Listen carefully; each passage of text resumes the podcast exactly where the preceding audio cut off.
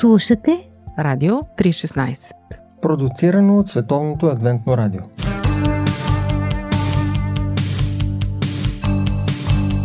Да видиш невидимото с очите на сърцето. Упражнение по вяра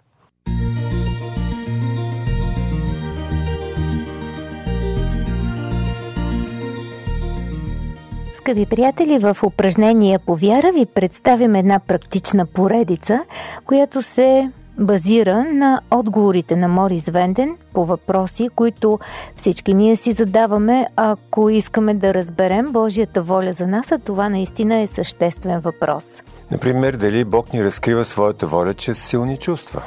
Работи ли Бог чрез един метод, който срещаме в Библията? Да му задаваме конкретни знаци, чрез които да тълкуваме неговия отговор. Можем ли да очакваме Бог да ни води, когато отворим Библията и поставим пръст на произволен текст?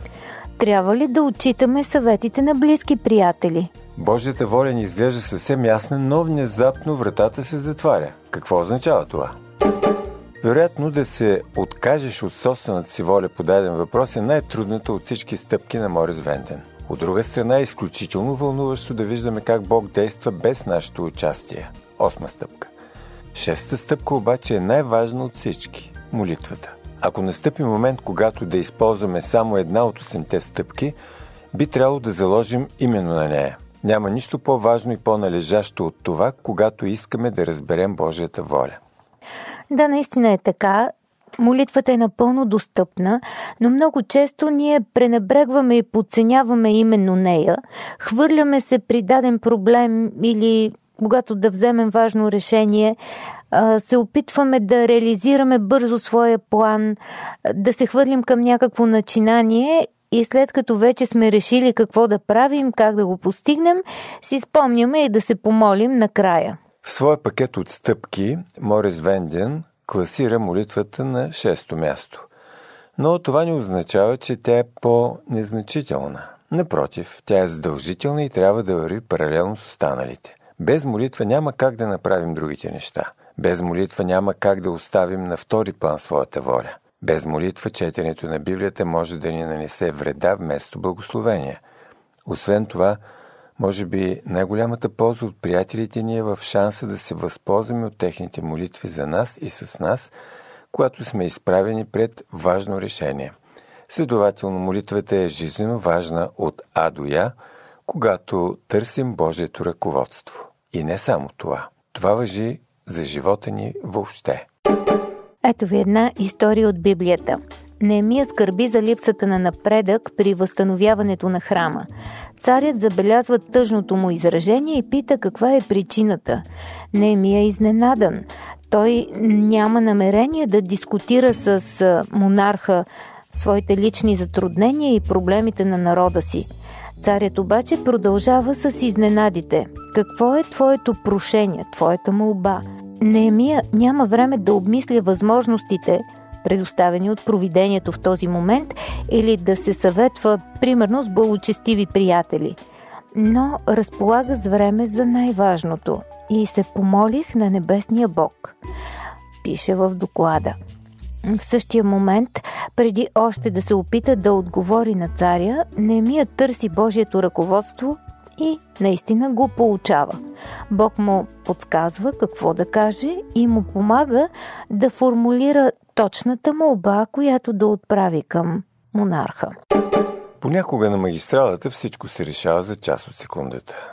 Изправени пред трудна ситуация, ние избираме дали да се доверим на себе си или да извикаме като Петър след огромните вълни Господи, спаси! Сигурно сте правили опити да помогнете на приятел, на съсед или на близък и да не знаете какво точно да кажете. Имате избор да разчитате на мъдростта си или тихо да помолите небето за помощ и мъдрост. Когато трябва да вземем бързо бизнес решение, нямаме време да обхождаме всичките 8 стъпки. Тогава можем да се доверим на личната си преценка или да призовем Божието име като Ниемия и да го натоварим с добрия избор. Важно е да общуваме с Бог и да се молим всеки ден, още преди да е настъпила някаква голяма криза. Ежедневното приятелство с Исус създава такава близост между нас, че когато се изправим пред някакво неочаквано изпитание или трябва да вземем важно решение, бързо, мислите ни спонтанно се насочват към Исус. Подобно и слънчогледът се обръща към Слънцето. Но обратното също е вярно. Ако сме небрежни в това да общуваме с Бога, в критичен момент, естествено и спонтанно, ще се мобилизираме, за да се спасим, да се хвърлим към нещо, което смятаме, че трябва да направим, без дори да си спомним, че е най-добре да разчитаме на Бог и да се помолим. В областта на молитвата има много тънкости, които могат да направят тази най-важна стъпка още по-значима. Затова сега ще разгледаме нейното място и роля. И така, първият принцип е да разбираме значението на молитвата. Ще получим, ако сме активни. Искайте и ще ви се даде. Търсете и ще намерите. Хлопайте и ще ви се отвори. Защото всеки, който иска, получава, който търси, намира и на онзи, който хлопа, ще се отвори. И кой е онзи баща между вас, който, ако синът му поиска хляб, ще му даде камък, или ако му поиска риба, ще му даде змия вместо риба, или ако поиска яйце, ще му даде скорпион. И така, ако вие, които сте зли, знаете да давате блага на децата си, колко повече Небесният Отец ще даде Светия Дух на онези, които искат от Него. Цитат от Евангелието на Лука, 11 глава, 9 до 13 стихове. Божия дух се дава в отговор на молитва.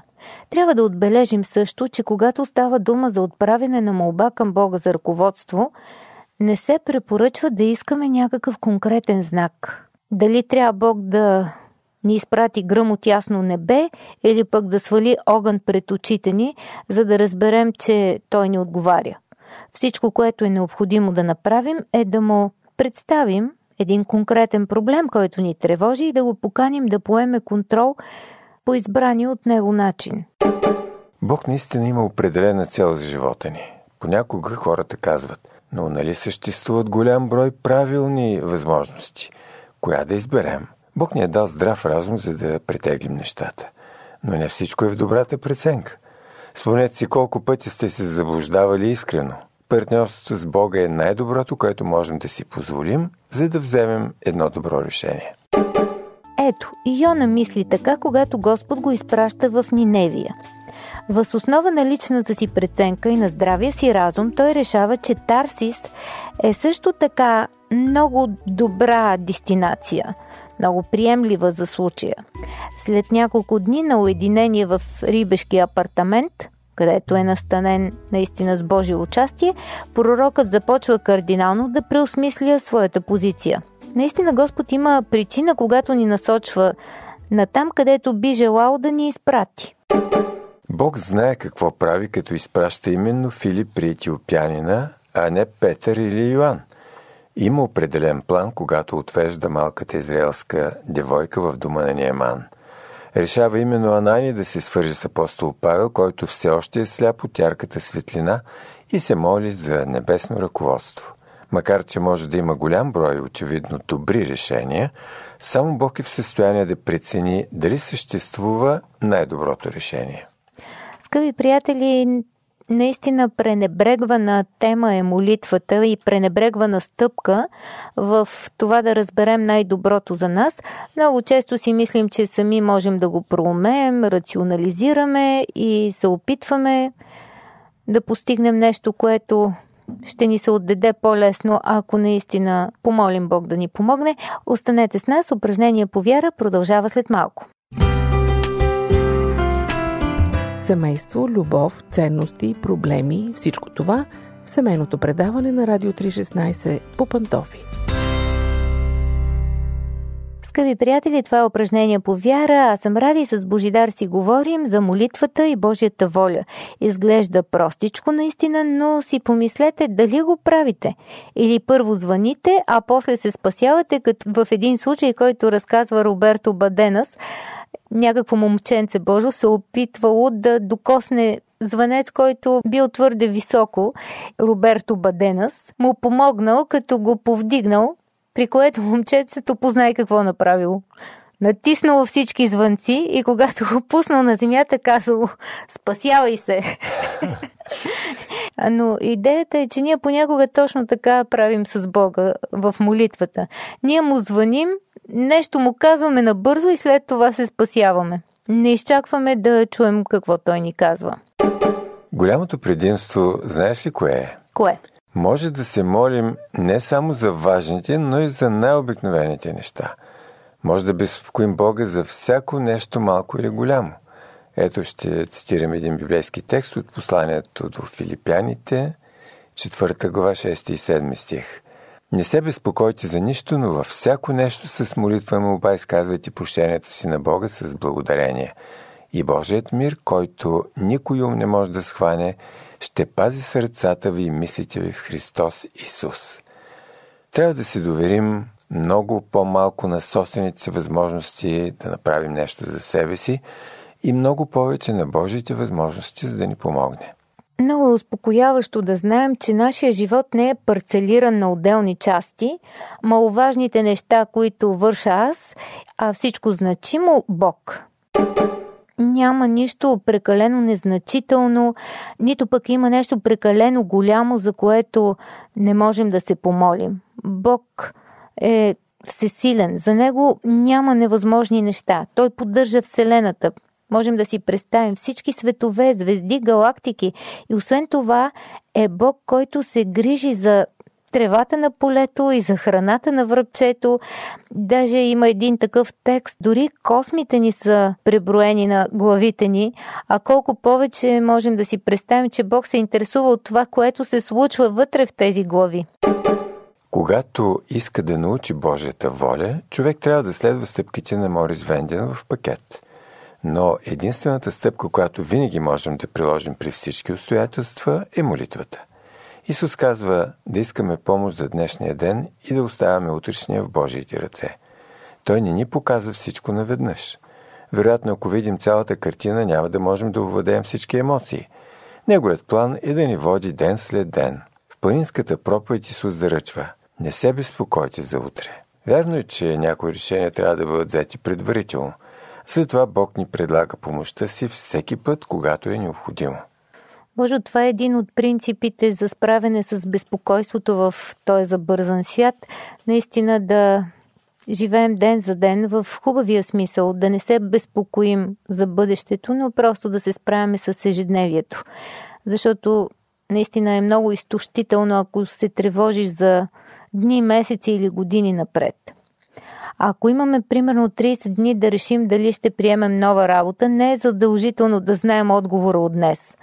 Много трудности, такива безпокойства в живота идват именно от нашите опити да предвидим бъдещето и да живеем в него, вместо ежедневно да слагаме пред Бога проблемите си и да ги решаваме в настоящето. Когато разказваме на приятелите си за решенията, пред които сме изправени, Обикновено говорим и за най-малките подробности, независимо дали става въпрос за смяна на професията или преместване в друг град или дори за закупуване на нова маса за кухнята, ние се впускаме в големи детайли. Обсъждаме всичко за и против.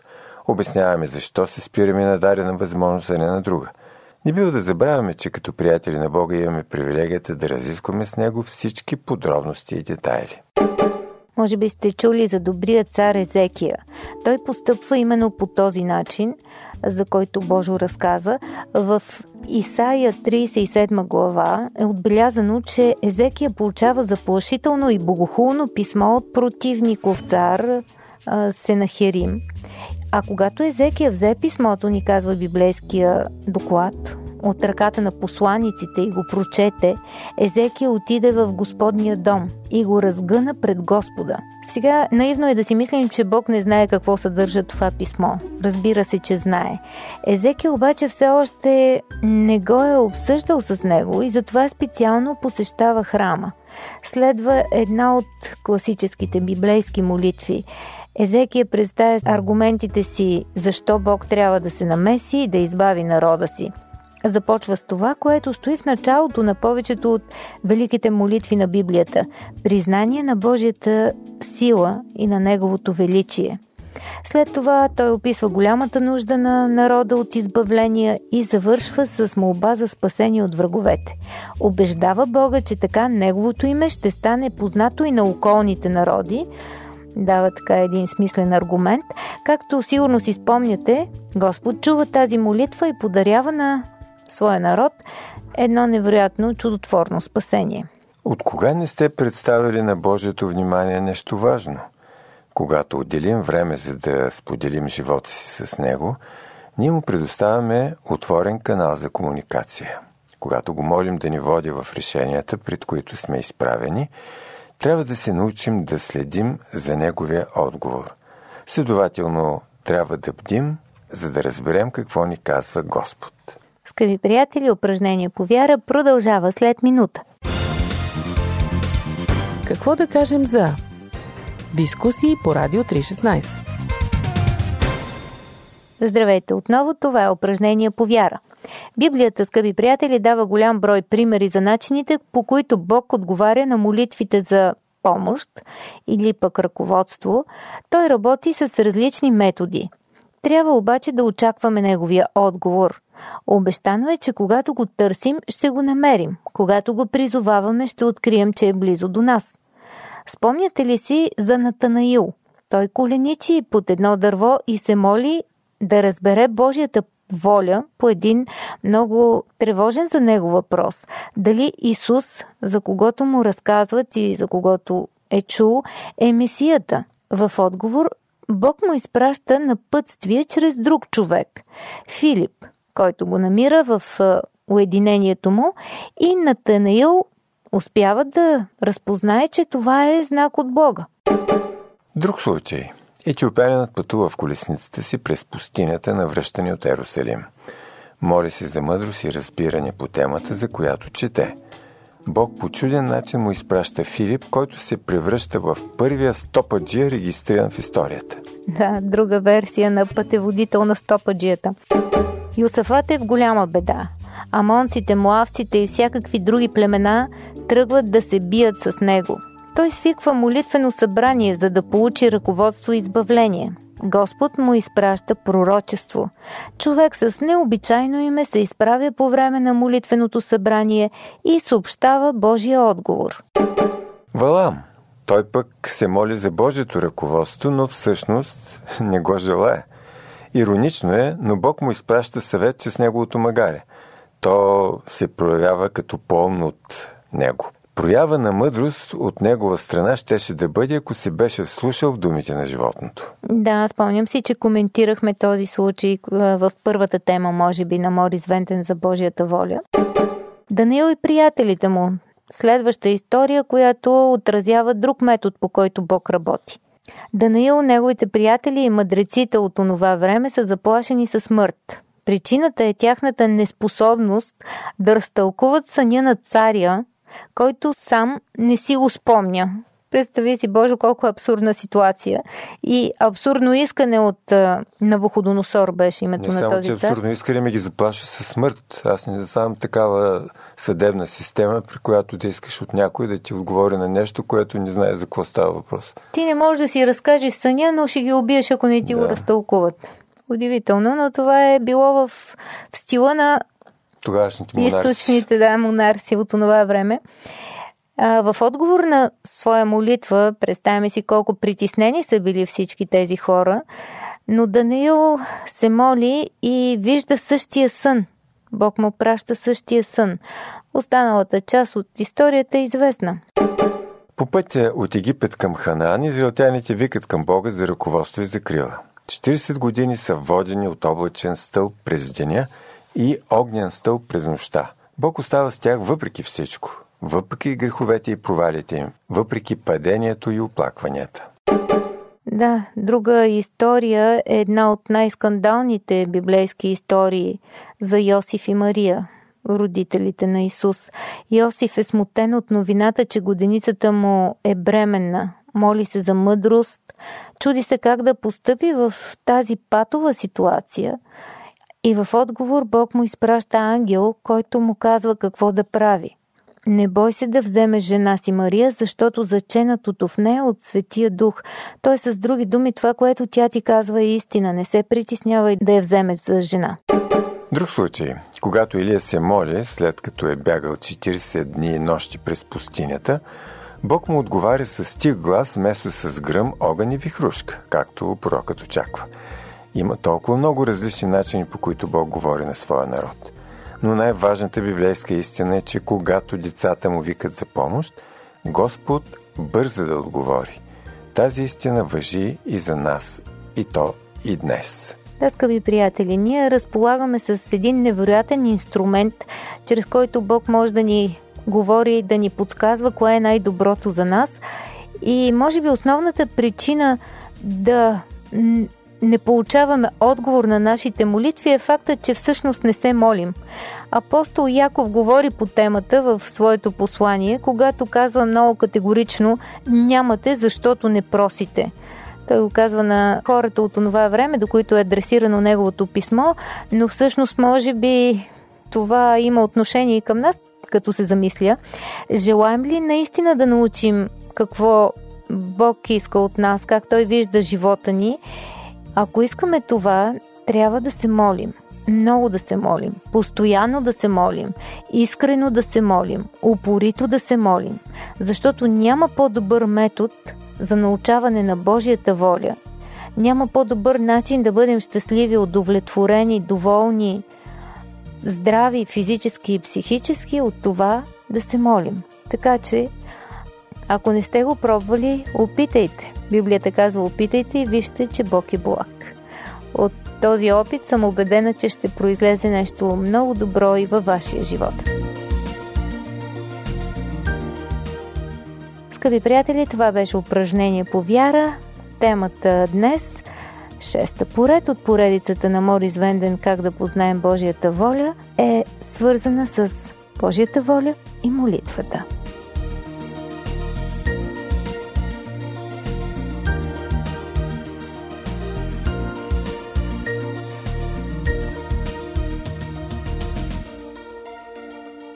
Слушате Радио 316 Продуцирано от Световното адвентно радио. Сайт 3-16.bg По пантофи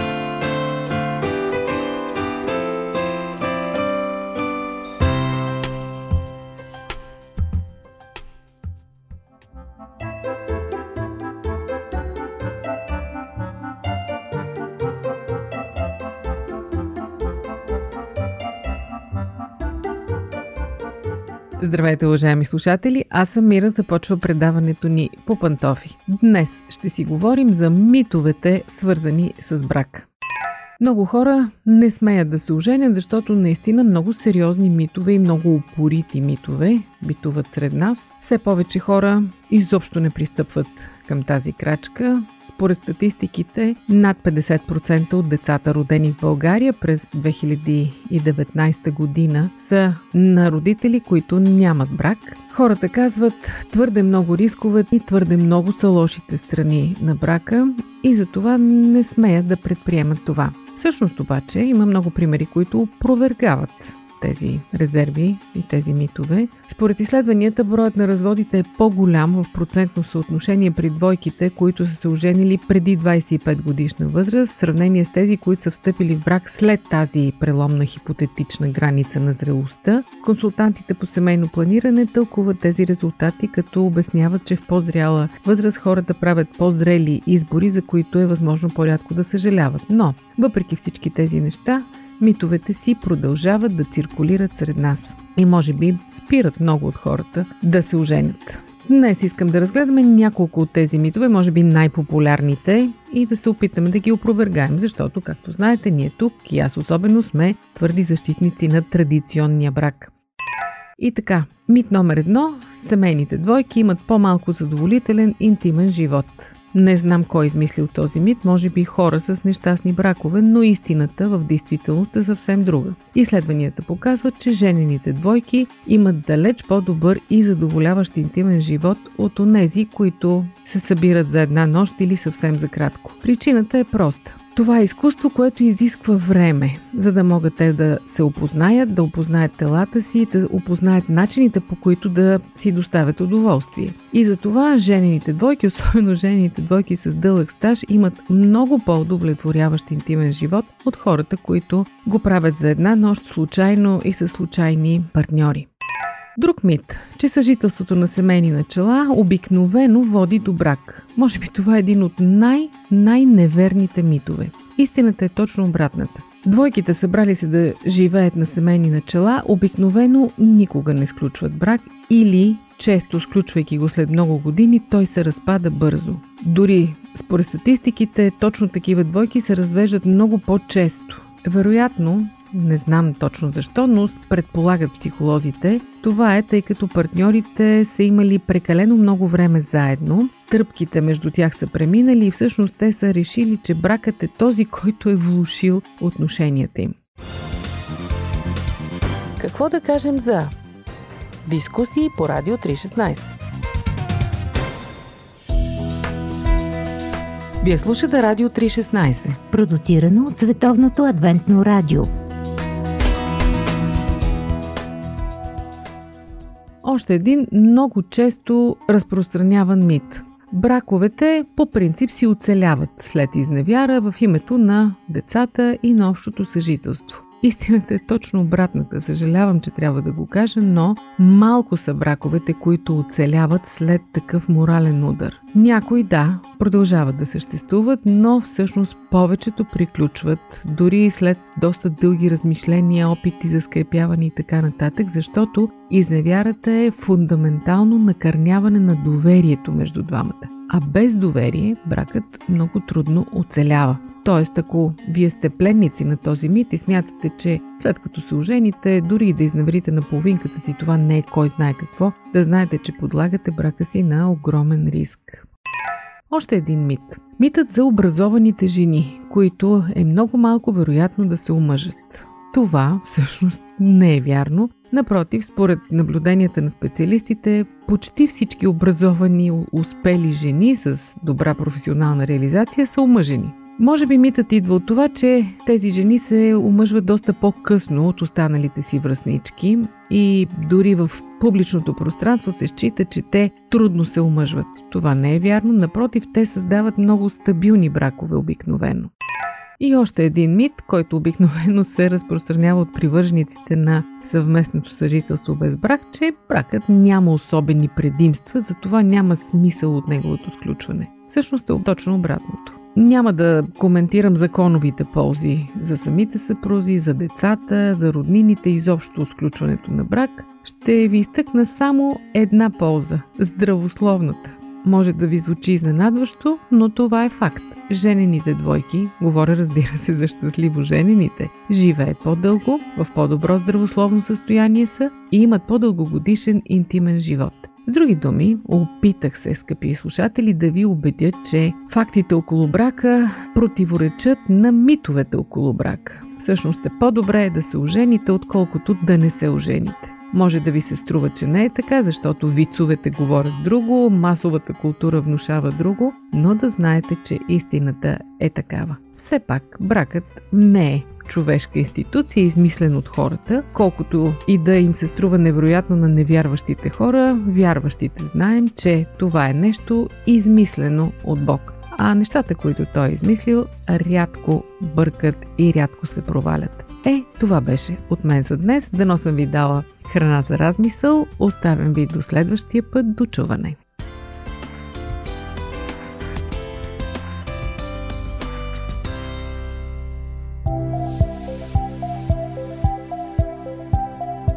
Радио 316 Продуцирано от Световното адвентно радио.